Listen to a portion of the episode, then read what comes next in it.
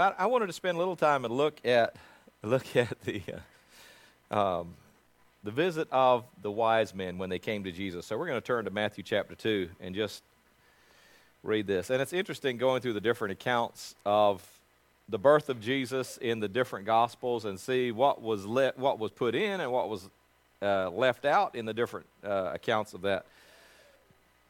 But we find the story of the Magi in, in Matthew chapter 2. We're going to start with verse 1. After Jesus was born in Bethlehem of Judea, during the time of King Herod, Magi from the east came to Jerusalem and asked, Where is the one who has been born king of the Jews? We saw his star in the east and have come to worship him. Now let's jump, jump down a little bit. Verse 11 says this And on coming to the house, they saw the child and his mother, and they bowed down and worshiped him. Then they opened their treasures and presented him with gifts of gold, of incense or frankincense, and myrrh. And we're going to stop right there. Heavenly Father, we pray for heaven's guidance and direction, dear Lord, as we share today. Now, Lord, I know there are things in my heart that I've been drawn from your word, things that you've impressed upon me. But God, we sit here as individuals, your God, in a different, each one in a different place, each one with different needs. I thank you, Holy Spirit, that you have the ability to take what's spoken and interpret it into the language that speaks to the hearts of each person in this place. So, God, right now, I just pray for your anointing to flow through and meet every need, your God, and apply to our hearts this word so that it's relevant to us and helps us to live the way you've created us to live. And God, we pray this in Jesus' name. Amen. I, I uh, this story is amazing, and we have all kinds of renditions of it. We've got certain depictions of it. It's interesting when you go back and look through historical paintings and historical art, how diff- in the different ways that these magi or these wise men are portrayed. When we sing Christmas carols, we sing, We three kings of Orient are. I don't know how many of you have ever tried to figure out where R was. I mean, they came from R, right? We three kings of Orient are. Um, I guess they were just trying to make the phraseology fit, but R was not a place. Just they they they switched the, the grammar around. We three kings are of Orient. They were from the east. And uh, if you look historically at the Magi, you find out that there actually was a group of wise men and astrologers. They had the, they would read the stars. They were gatherers of wisdom, the scientists of the day. And their history dates back to the Chaldean uh, times and then the area of Babylonia during the Babylonian uh, Empire. And it is believed that that Daniel, the prophet Daniel that we have in the Bible, was when he was captured as a young boy and taken over there because of his wisdom, that he was one of the magi. He was one of these knowledgeable ones. And in his time over there, he prophesied. And these magi were familiar with the prophecy of, of uh, in the Bible of Micah that spoke of the child coming. A king was going to be born. And so when they, through their, they didn't have telescopes like we have today, but using the ability to have, I, I don't know, uh, sorry, using the ability that they had at the time, I don't know. Uh, this has been a recent interest to me, and you've heard a little bit of it, but a few years ago I bought a telescope, and I had some success in taking pictures of the moon, and I had very little success in taking pictures of anything else. But um, it made me become interested in things that are above us in the sky. And so then I got, I know you're familiar with it, Lou, but I got an app on my telephone that helps to identify. It's called Skyview. I got the free version. But I can take and find a star in the sky, hold my telephone up there, and it will highlight different things up in the sky, and I can see where the planets are. And like in the early evening, I can see Venus. And then recently, you've been able to see Jupiter and Saturn very close to it. And have I lost everybody? Nobody's gone to sleep yet.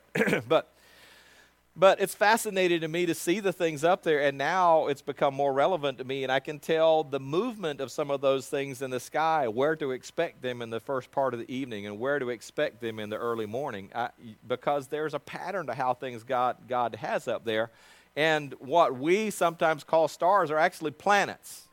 And the stars, in relationship to our Earth, pretty much stay in place, but the planets, because of the rotation of the Earth around the sun, the planets may be in different places relative to where we are. And uh, it is said that, that these ancient ones who spent a lot of time on their roofs at night because they didn't have air conditioning, they were a lot more familiar with where things were in the sky than we are today. So they would notice when what we may assume was a star is really a planet in a closer proximity to us, but it, it's going to change in, in, in perspective to where we are as we go through the year and as it goes through orbits and things like that. Now, years ago, I went online and saw there was a lawyer who, who uh, being very technical and detailed, wanted to make sure that he placed his star up in a tree in the right position over his manger scene in his front lawn and so he began researching and looking into where should it, is it should it be real close to it? Should it be way up high, or where should I position this over the manger scene? So he went back and, and being very detailed and of means, he got an astrological program that could take you back in time so that he could actually look at the sky as it would appear over Jerusalem during the time of, or over Bethlehem during the time, and, and there are all kinds of things about that that, that uh, he said that there was actually a rotation of Jupiter, which was is is relative to the king, over the what is uh, I can't remember. It, I think it's Venus that was considered like a, a, a queen, and then there was another star. I mean, a planet that I don't remember the name of, but it was like a child, and it made it symbolically there was a circling of this planet, which really had to do with where it was in space at the time. It looked like a movement like this, but it actually, the appearance made it look like that there was a circling of this God, of this, this king planet over, uh, over the virgin, and then there was a child at the feet. And, and, uh, but the three of those ended up coming into close proximity and, and made it look like one star in the sky. So that sounds very scientific and everything like that. What that doesn't provide for us is how that star moved and directed them to, to Bethlehem because it says that they followed the star to Bethlehem, right? So, um, all that being said, these magi, even though we think of them back in time and they didn't have all the, the facilities that we have with regards to technology, they were smart. A lot of times we think of people in, in the years that preceded us and think that, some, think that somehow that they were intelligently deficient. They may not have known everything that we know today, but I think that if we lived there, we'd probably be astounded in just how much they did know. To not have the charts and yet still be able to forge metal and put the right kind of metals to come together to make something. And who knows, who, who picks what rock you melt to make iron ore? Who picks what blend of things you put together? There are some very complex things that they were doing, and they didn't have the luxury of a computer in front of them. Where would we be today if all of a sudden somebody said, I need a metal structure built and we need to frame it? Uh, y'all familiar with uh, Hagia Sophia? Hagia Sophia over in Istanbul?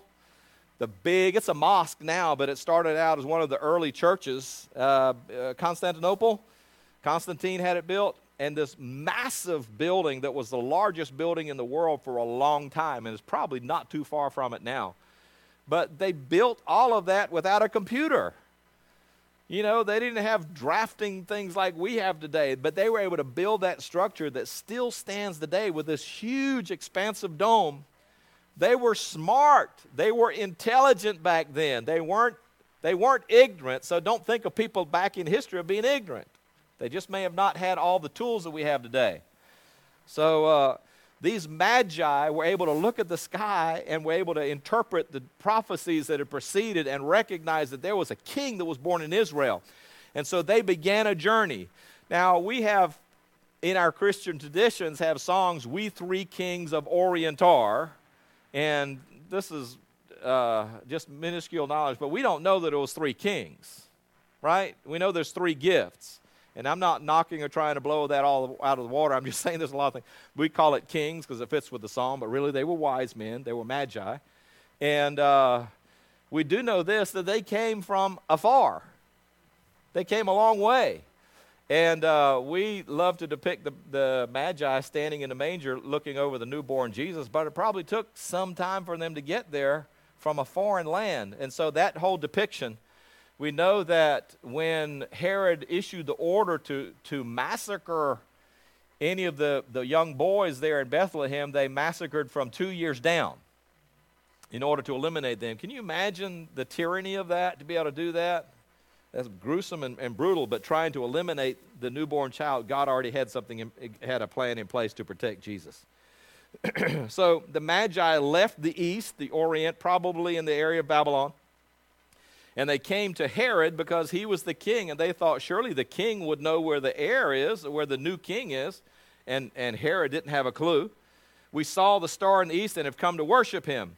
And then we come on down, and, and Herod consults the, the chief priests and the teachers of the law, and they, can, they look into the scripture and they say, Where's the child going to be born? And they said, In Bethlehem of Judea.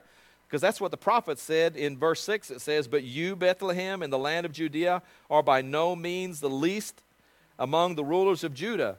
For out of you will come a ruler who will be the shepherd of my people Israel. So Herod cuts the deal with the Magi and says, Look, I want to worship this newborn king also. I want to, and the term that's used here is the Christ or the anointed one. And Israel had been looking for the anointed one, but he said, Look, if, why don't you go and find him? And then when you find him, come back and tell me because I want to go and worship too. We know that the truth of the matter is he had a diabolical plan. He wanted to, them to go and secretly find where the Christ child was, and then he was going to send his, his troops down there and massacre and try to wipe out anyone that would be um, a threat to his, his rulership. But God knew. And so, anyhow, the, the Magi take off on the journey. And uh, in verse 9 it says, After they had heard the king, they went on their way, and the star they had seen in the east went ahead of them. You know, all that astrological computation and all the swirling planet and all that type of thing, it may have worked, but when it comes to a, a, star guiding them. There must have been some type of supernatural light. There had to be something that went and hovered or hovered, depending on how you pronounce it, over, over where the manger was, that they could see that this is the location, not just the town of Bethlehem, but right here in this place. This is where he, where he was. He said, The star that they had seen in the east went ahead of them until it stopped over the place where the child was. When they saw the star, they were overjoyed. On coming to the house, said a house, not a manger. On coming to the house, they saw the child with his mother Mary, and they bowed down and worshiped him. Now, we're talking about esteemed, knowledgeable, cream of the crop professors of science of the day coming to uh, traveling all that far on camels or walking or however they were traveling, coming that far probably over a period of weeks, if not months, and then coming and bowing down to a little baby. Isn't that amazing? The humility of that.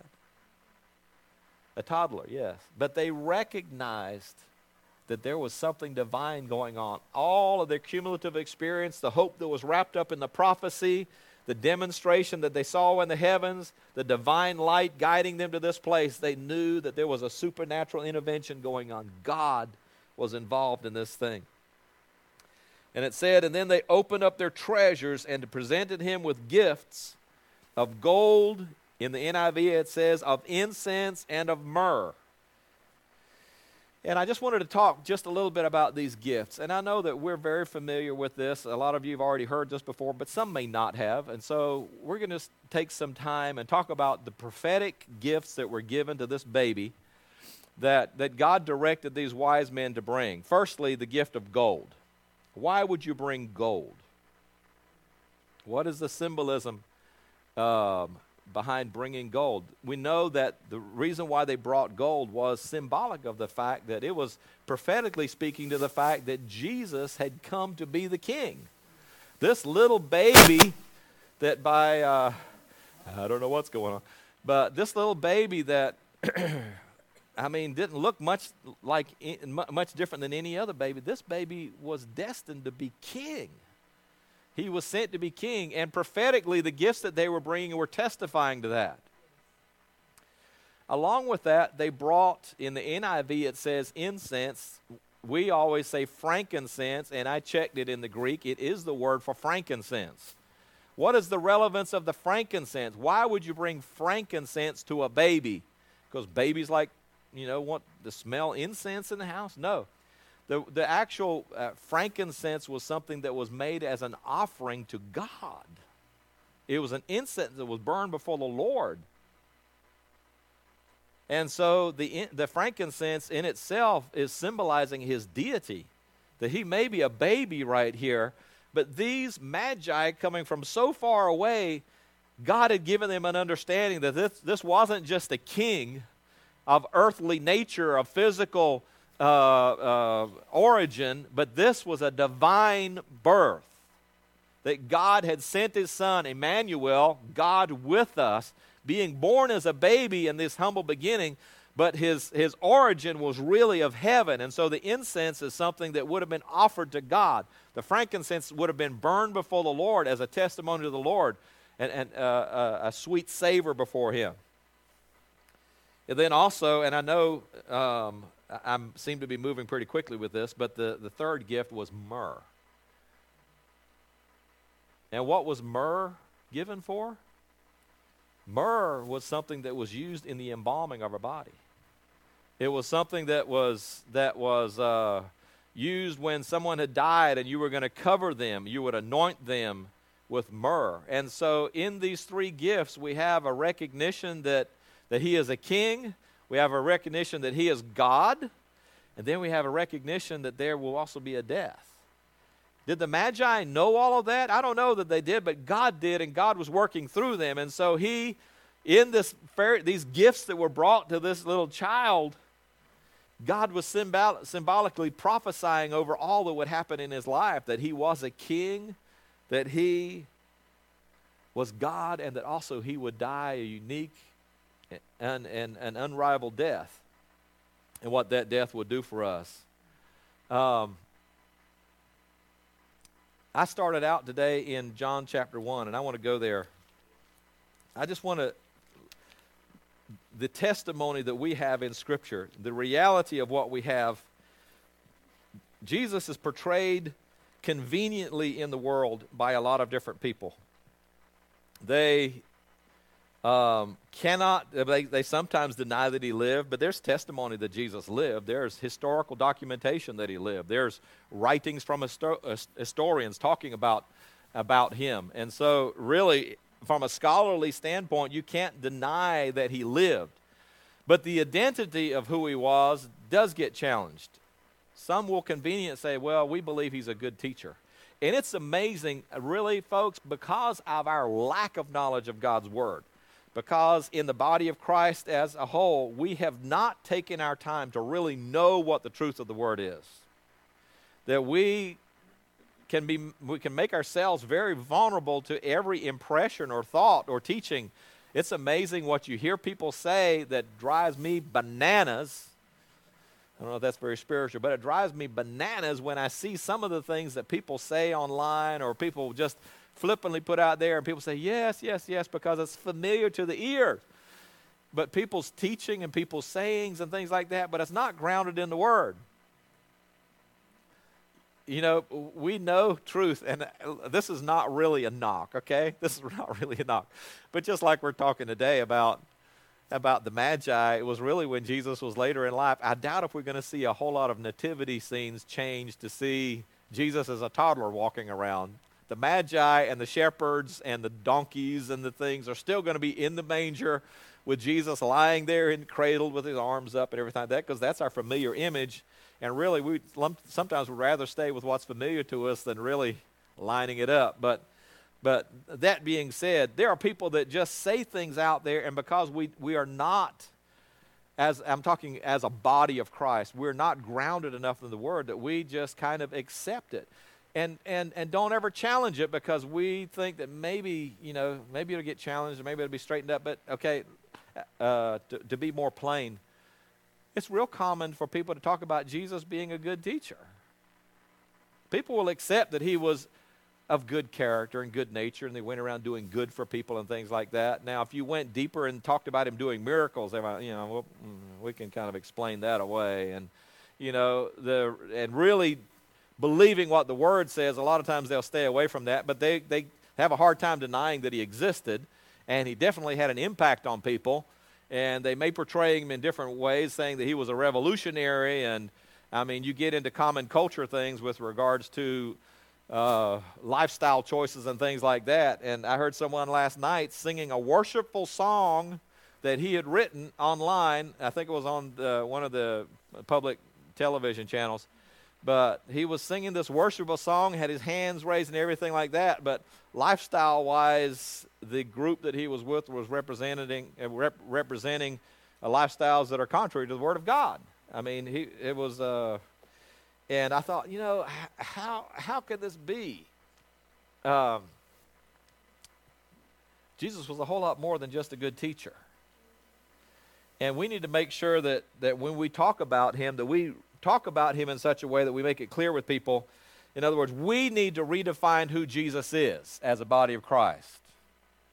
That means that we need to know the Word of God and what the Word really says He is. We also need to to uh, be willing to speak out when people say error and when they when they misrepresent him who is going to correct the record if we don't and then along with our word there also needs to be demonstration there needs to be a demonstration of the power of the lord in our lives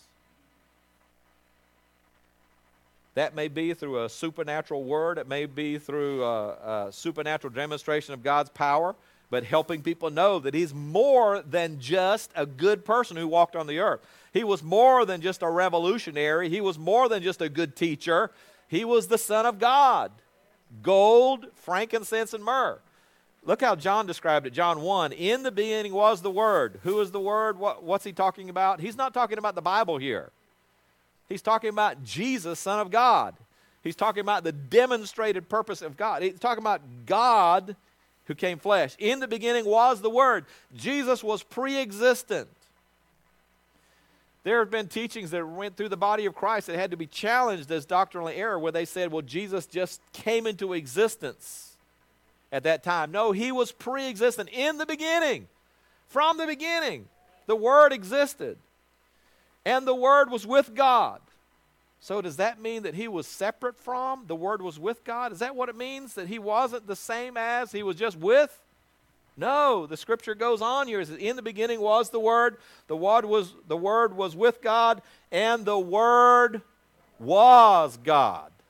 So, Jesus, from the beginning, in other words, we're having to understand how God can become flesh.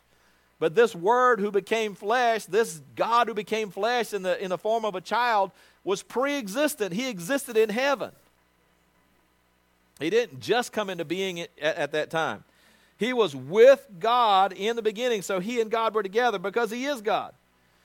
It said before that, the Word was God.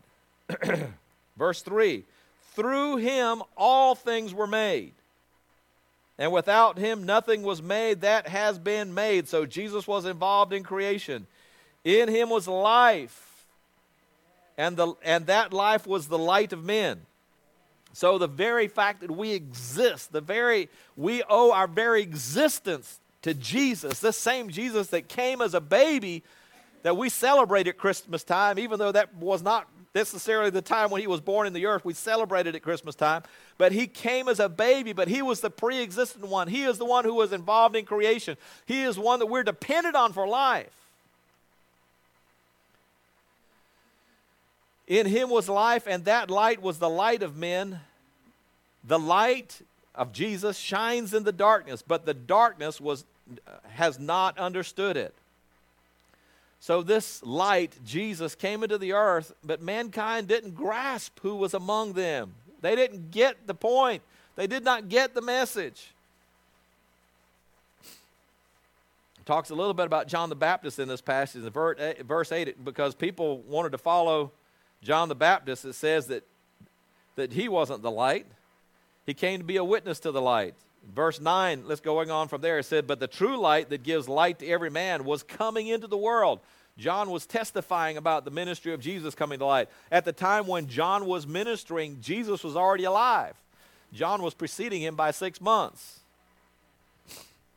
They were cousins with regards to the earthly nature. But Jesus came, and it, when his ministry got started, John recognized that, look, I must decrease so that he can increase. You know what? It, it's amazing to me, but th- that's our testimony too. We need to decrease so that he can increase. And that doesn't mean we step away from infect- effectiveness. It means that we step into effectiveness, but that He's the one that gets glory. Paul, I was re- I've been reading in the book of Acts and the book of Romans this week, and in the book of Acts, it, it talks about how Paul's talking to the Ephesians, I believe it is, and he says, Look, there's going to be wolves that come. There's going to be wolves that come, come from without, but there's going to be wolves that come from within and they're going to do things so that they can be glorified, so that they can be lifted up. They're doing the work of the ministry, but they're doing it for their own exaltation. They've got selfish intent. And uh, um, so we have to be on guard with regards to that. That's just a tangent. This happened to come from my reading this week. But in verse 10, he, it talks about Jesus says, He was in the world, and though the world was made through him, the world did not recognize him.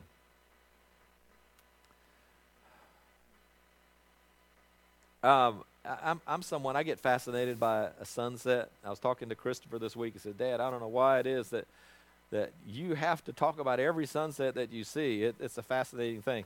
I can remember years ago, Pastor Eric, I used to sit out here on this little hillside and watch the sun go down sometimes. I'd just stop the day later in the day, and I just stop the day and look, I'm just going to take the time to enjoy the sunset.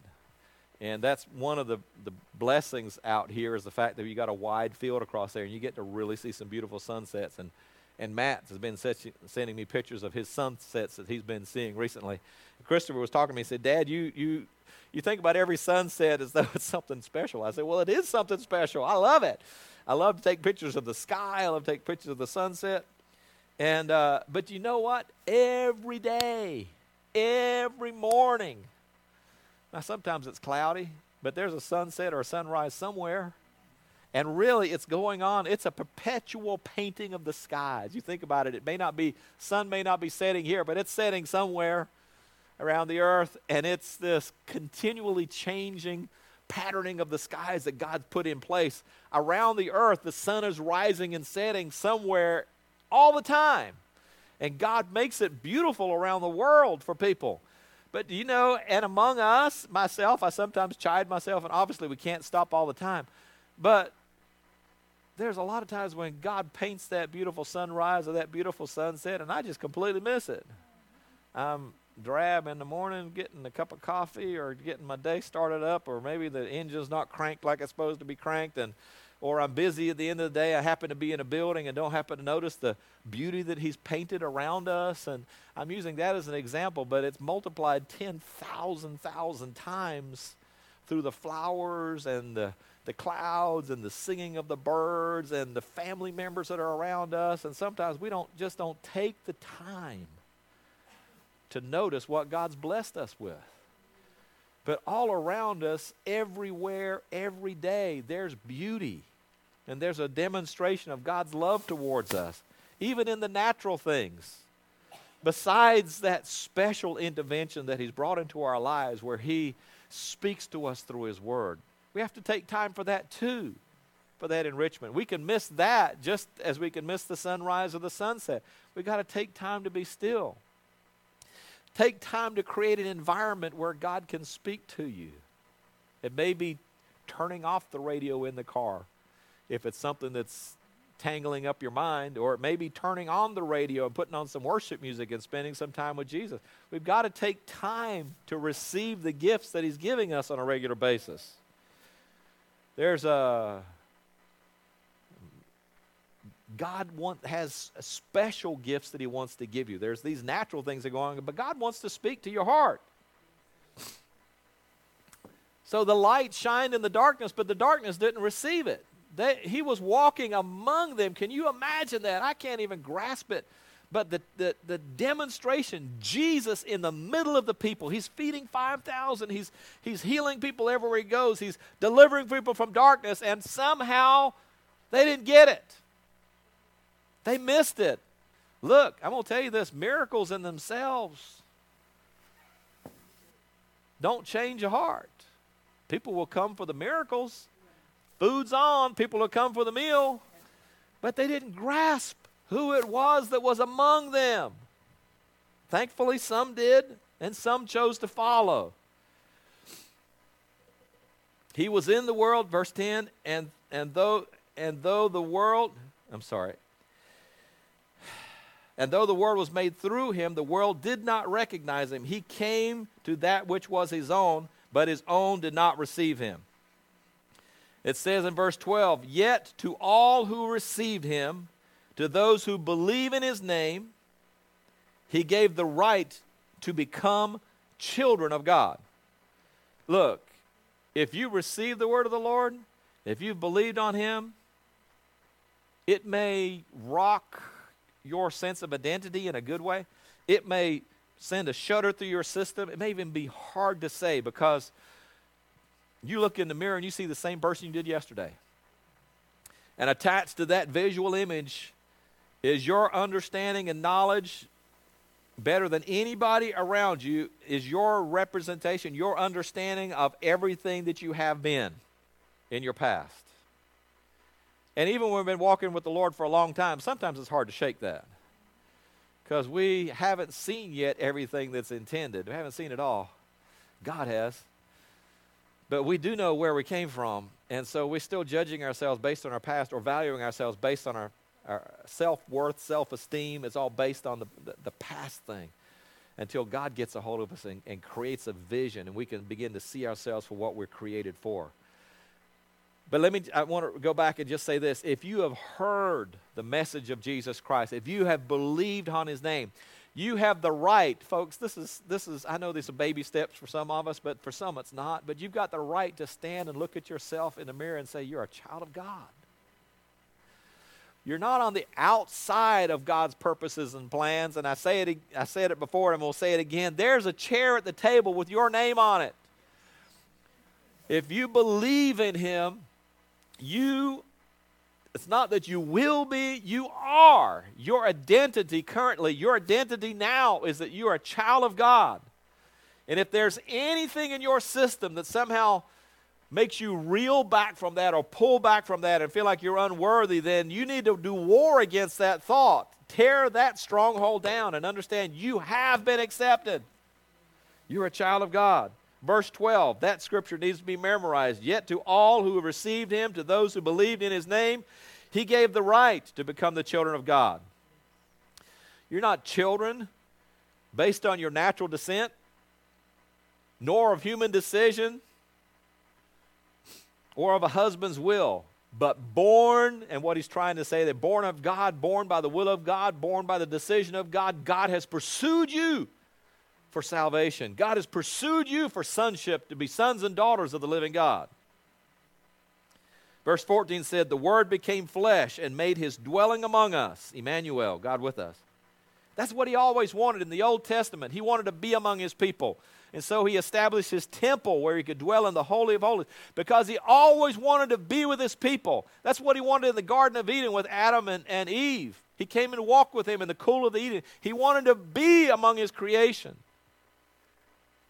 And that's what he restored with Jesus when Jesus came in the flesh. Verse 14 The Word became flesh and made his dwelling among us. And we have seen his glory, the glory of the one and only who came from the Father, full of grace and truth. This testimony of John, having walked with Jesus, having seen him at this point in his life, Jesus has already gone up into heaven. But John has seen the enduring testimony of God working in his life. He's seen the revelation that this truth that had been received among the Gentiles wasn't just for the Gentiles, that this was for the whole earth. I mean, it wasn't just for the Jews, it was for the Gentiles, for the whole earth that God wanted to restore. For God so loved the world, he penned in John 3 16. For God so loved the world that he gave his only begotten Son, the one and only, that for all who believed in him, the whole world, that they might be saved. So, John, having walked his life out with an enduring testimony, he was able to look back and, and see how great a revelation it was that Jesus came. And we started out today talking about those magi and talking about the gifts that they gave. They gave a gift symbolic of the fact that he was a, a king. They brought gold, riches, gold to him. They brought frankincense, which seems unusual in light of the gold because isn't the gold of much more endearing value? I mean, isn't it much more valuable? You can take it to the bank, you can buy stuff with it. Frankincense, that's stuff you burn. What, what of, of comparative value, what would frankincense be except that it's a recognition, recognition of his deity, that he's God?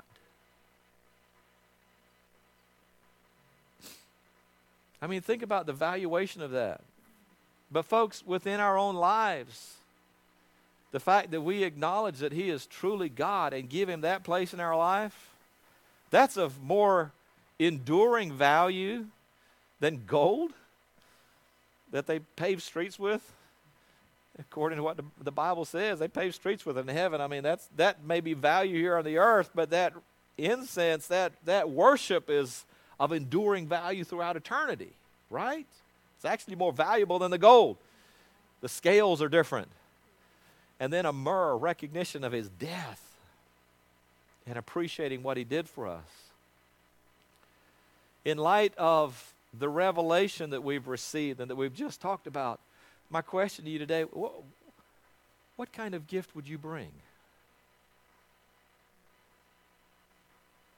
What gift would you bring to the Son of God? What do we have to offer Him that would be meaningful in any kind of way? to, pre- to present before Him, what gift would it be? In light of the fact that He is a king, in light of the fact that He is God, in light of the fact that He gave His life for us, He died for us.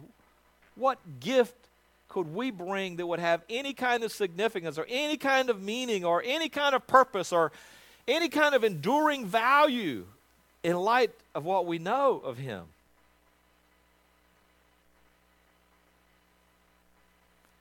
I was reading in the book of Acts in, in, in chapter, uh, chapter 26, and if you'll turn with me there just, just briefly. What is an appropriate response? What is an appropriate gift to bring to a king like that?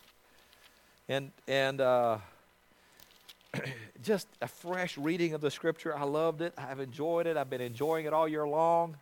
I've just finished the book of Acts. I finished Romans, starting Colossians today.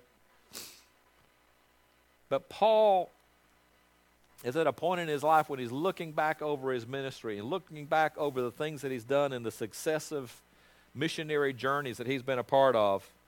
And in Acts 26 and verse, let me go to verse 20, he's standing before King Agrippa.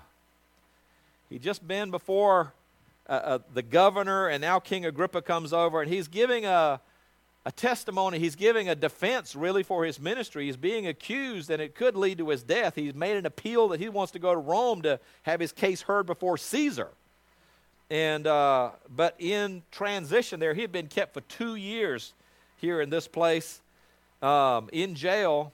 But he's looking towards Rome and uh, he's asked to give a defense before King Agrippa. So I'm going to start with 19. He said, So then, King Agrippa, I was not disobedient to the vision from heaven. First to those in Damascus, and then to those in Jerusalem, and in all Judea and the Gentiles also. What's he talking about? Paul's talking about the fact that one time he was zealous for God. He was he was born into a, uh, religious household. He was raised as a Pharisee in the strictest conduct, the strictest sect of Judaism. That when he became a young man, he was zealous for God in all that he did. He pursued God, he pursued God, he pursued God. He wanted to do the right thing. And when he heard about this sect that were following Jesus, he went after them tooth and nail. uh, with an appointment and with a commission, how he went after the believers and how he would have them thrown in prison and how he would persecute them and, and cause them or try to cause them to recant and turn away from God. And how he even was in agreement when, when, when uh, uh, Stephen, thank you, when Stephen, that would be my son's middle name, uh, when Stephen was, was killed as a martyr and how he was in agreement when others were persecuted and thrown into jail. And then he was given orders and he was able to go travel to other towns and other countries and have the Jews who, who had turned to Christ uh, thrown in prison and, throw, and, and be persecuted. But he did it out of love for the Lord. I love the story where he's talking about this. And it's amazing to me because we think about this process with regards to salvation and how long it takes before God can actually use you once you get saved. It says that this light shined from heaven on, on Saul, and Saul was knocked down to the ground, and then the light, uh, from the light, he hears his voice and says, Who are you, Lord? At that point, it's a, a lowercase L, it's not even an uppercase L. Who are you, Lord? And the voice responds and said, I am Jesus who you are persecuting. His, his, his uh, language changed at that point. He recognized who he was. And Jesus says, I am Jesus who you're persecuting. This is Saul now getting up from the ground. He said, Get up. I'm Jesus whom you're persecuting. He said, I'm appointing you to take the message. It didn't say he had time for the playing of Just As I Am.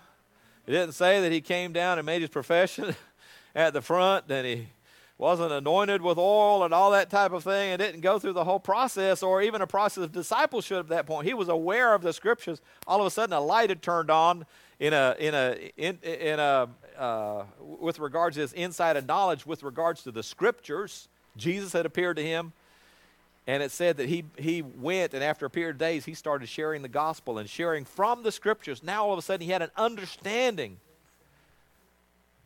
of the scriptures. He was called like that. Isn't that amazing? God had gifting inside of him that had been resident inside of him from his birth. God used all of that formal education that he had, even though there was a missing piece. And when God switched the light on in his life, all of a sudden it just shifted into place like the gears in a, in a, a cog wheel aligning themselves, and he was able to move into the calling that God had for him. Did God train him? Did God raise him up? Did God deepen his experience and his understanding? Of course he did. But he was able to be effective from the beginning. I love that. And then, after years of being involved in ministry and seeing God take this gospel not just, just to the Jewish community, but to the Gentiles as well, here's Paul in, in chapter 26, and he's giving a testimony before King Agrippa, a testimony of his life. And he talks about how he was not disobedient. He had been faithful to the call. Verse 20, he says this First, this is where he went, first to Damascus, then to those in Jerusalem, and in all Judea, and to the Gentiles also. And now I want you to get this, these pieces. It said, I preached that they should repent, that they should turn to God, and then and prove their repentance by their deeds. And that was interesting to me. I read it first out of the New Living Translation. It says a little bit different. It says the same thing, but a little bit differently. And it was good there.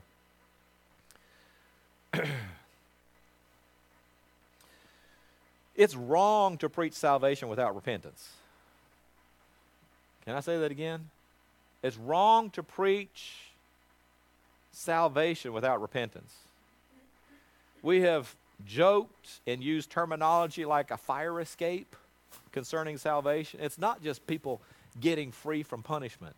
That's not that that's an imperfect picture of what salvation is.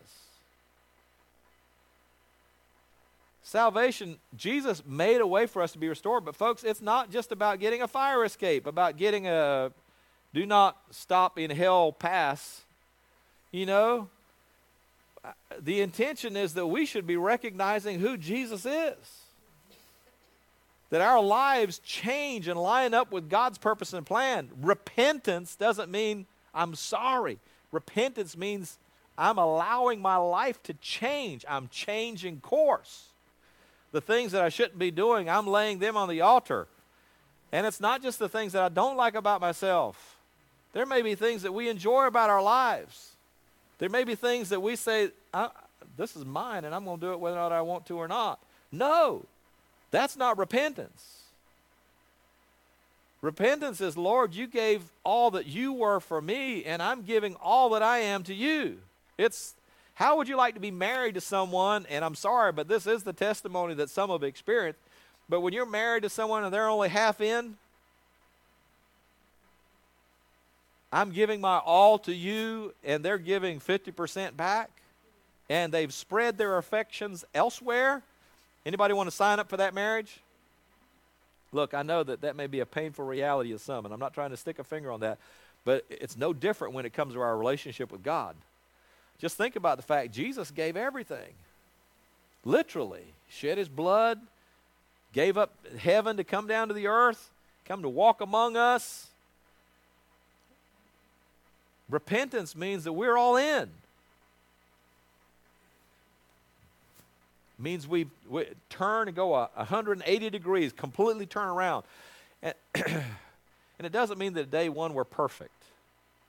But as we take on the lifestyle of a believer, that we make up our minds that if there's areas of our life that we find as we walk with Him that are displeasing to Him, that we are willing to change in order to, to, to please Him.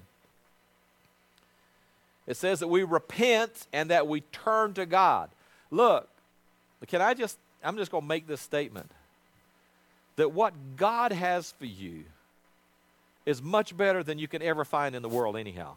Whatever that thing is that you're holding on to that you think that this is the thing that I'm not willing to give up, just trust God.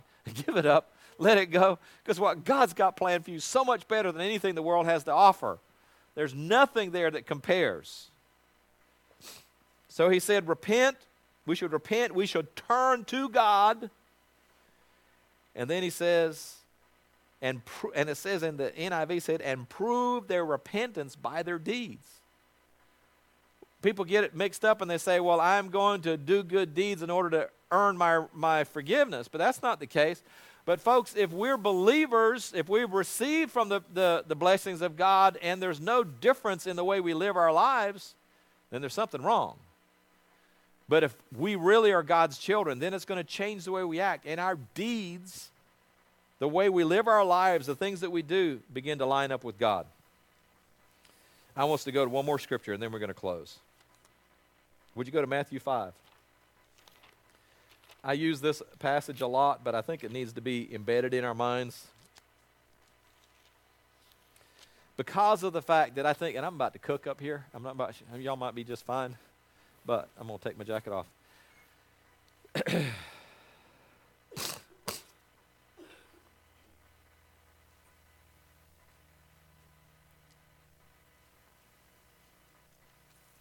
forgetting everybody else in the world, forgetting every other believer in the world, forgetting every other church in the world. We're not standing alone, but putting all of them aside.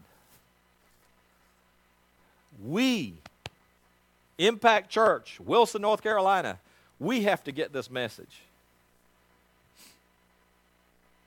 And that is that we are stewards of the kingdom of God. We are responsible for the effectiveness of the message of Calvary. We are responsible for what those people out there know about Jesus. Not the pastor. Would you just say me? No, not David. Thank you, Ralph. You're responsible. I'm responsible for the people that I come in contact. I'm responsible for what they know about Jesus. I'm responsible for getting the message out. I'm responsible for living in such a way that they see what Jesus is like. It's always easy to push it on somebody else and to somehow diminish what I'm saying right now, but I don't want us to diminish it. I want us to get it. I am responsible.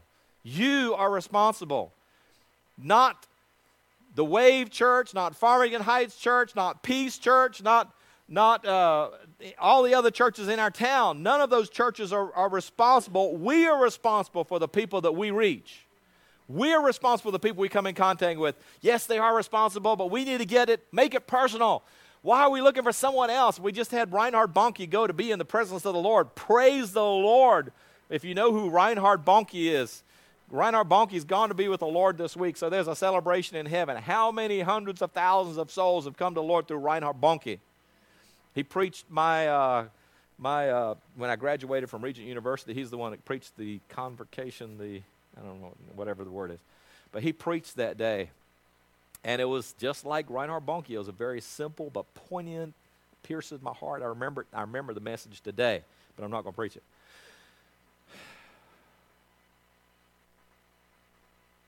But sometimes we are looking for a Reinhard Bonnke or a Billy Graham or someone else to do it, and we're not doing our part. Jesus spoke to us. We read in John 1 1 where he said that the light came into the, into the world, but the world didn't receive it, didn't recognize who he was. But Jesus turned around and spoke to us. And even though he had made the declaration that I am the light of the world, he spoke to us and he said, You are the light of the world.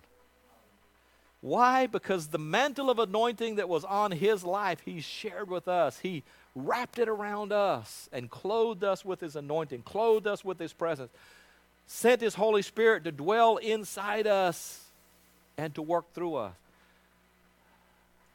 Uh, Lord, would you just somehow pierce our hearts, brand it on us, dear God, sear it into our hearts, Lord, that, that we bear the responsibility. We're the salt, we're the light, we are those who have been sent to dispel the darkness around us, dear God. And it goes on in that passage. Let me just read it Matthew 5 and 16. He says in verse 14, You are the light of the world. A city on a hill cannot be hidden. Look, you, you may think that you're hiding your faith. You may think that you're hiding from people that you're a believer. Did you know that people around your work know people that are around you and your families, they know that you're a believer and they're uh, reading your billboard every day. City on a hill can't be hidden. Jesus doesn't want it to be hidden. Jesus doesn't want you to hide. Verse 15 Neither do people put a light on a lamp and put it under a bowl. What a waste. Instead, they put it on a stand and it gives light to everyone in the house. Lord, give us confidence of the effectiveness of the light that you put in us. Confidence that, yes, you're good. Confidence, Lord, that you're big enough to shine through us and to cause an, uh, a positive effect in the people we come in contact with. I've just got to say it. Look, it is not about you knowing everything that there is to know about His kingdom. It's not about you knowing everything that there is to know about the Word of God. It's not about you knowing every truth that's available to you but it's about you sharing what you have known and sharing who you know. Your story is powerful, it will break the yoke in someone's life. This week I showed a, on Facebook, I showed a very skinny picture of myself. The skinniest I've been since high school. In 2008, when I battled colon cancer and I shrunk down to a, a, a mere 148 pounds. And if you look online on Facebook, you'll see this real skinny David List standing beside a real beautiful Cecile. and uh, we were having a conversation this week where we were celebrating Carol's birthday, and uh, that story came up about that. And I thought, why in the world you talk so much, and why in the world did you share that story today? And then that very night, um, I went and picked up my car where it had been repaired, and a man came out there and after he got me my keys and I went he walked me to my car and I said goodbye to him and I turned and I feel in this spiritual urge. I said, Bless you as he's turning and walking away and I said, Wait a minute, John. Wait a minute. I called out to him and he turned around like, What? I said, John, I'm sorry. I said, I said, bless you, but that's not really what I wanted to say. What I wanted to tell you was since we talked the other day, we went out on Thursday. Wednesday, I talked to him. Was it Thursday we went out? Is that when we went out? Okay. I said, but when I, when I, since I talked to you the other day about coming to pick up the car, I said, you've been on my heart and I've been praying for you. I don't know what's going on with you. I said, but but God's intentional towards you. God's got blessings for your life. God's got things He wants to accomplish through your life. And I don't know if you know Him or not, but God loves you and He's concerned about what you're going through. And He turned to me and He said, He said, A year ago, I went through colon cancer surgery. And I thought that thing that God had refreshed in my mind about God, how God had carried me through that process, Look, there's all kinds of things theologically that I don't understand, like why I went through it or not, but I know that I went through it. I know God was there, okay? God moved in me in that time. God changed me on the inside during that time. And so I value even that experience because it brought me nearer in relationship to Him. Hard things can do that sometimes, it gets our attention. But John said, he said, it, for some reason, he said, it, it took me this to get really serious about the Lord. And I said, Well, let me tell you this, John. I said, You may be a year down the road, but I'm 11 years down the road from that. And I said, It gets better. I said, I'm stronger today. I'm fitter today. I felt closer to the Lord today. I said, God's got a purpose for you. And uh, don't, God, God's intentional towards you. And God was able to, I, I didn't give him a huge theological speech, but I shared Christ in the middle of a crisis. And God blessed him through it. So here we go again. Share your story. And let the good deeds that we do in the earth, don't just give something without giving an encouragement. Don't just do something and, and, and hand it off without also sharing Christ. We need to con- con- connect Christ to the blessing so that there's a testimony of his, of his word and his goodness and his tr- life transformation going along with goodwill. Don't be content with just goodwill. Share Christ. God lavishes blessings on us. He's pre- prepared eternity for us, things that we won't even know. In eternity, what relevance does our giving have when He's the one that's providing everything for us? But we've got this blink in time while we're living here on the earth to be able to give something back to Him. Why don't we give Him ourselves and share the story that He's given us with people? Let's see some people's lives change. Let's get excited about the testimony and let's get excited about seeing people coming to know Him and knowing that we're going to impact people's lives for eternity that if we can reach somebody for the Lord, that they're going to populate heaven by one. And they might affect somebody, and it might be by two or three. We've got an opportunity. What more can we give? Live your life, it says that. Let me go back to the scripture, and we're going to close. In the same way, let your light, you are the light of the world, Impact Church, you are the light of the world. I could call individual names and just say this you are the light of the world. God's counting on you. You are the messenger. You're the one that's God called. In the same way, let your light shine before men that they may see your good deeds and glorify your Father that's in heaven. Amen? Let me show you something. Look at this. Eric Dow's been working on something. Can you see it? I was real tempted to wear it today. I did put it on, but I took it off. Impact one. This is what we're going to be focusing on this next year. That God help us to reach somebody. God help us to touch somebody. Lord, put someone on our hearts. May God burn somebody on your heart this year. It may be one, it may be 10, it may be 15. But God, make us effective for the kingdom of God. Would you stand with us? Let's go to the Lord in prayer. Heavenly Father. Lord, we want the testimony that people have about us not just be that we blessed them with food and that we gave them a ride, but God, that while we were giving them that ride, or while we were giving them that job to do, while we were going busying through our lives, dear God, that what we gave them was Christ. Through our testimony about what you had done, dear God, through our speaking into their lives hope and truth.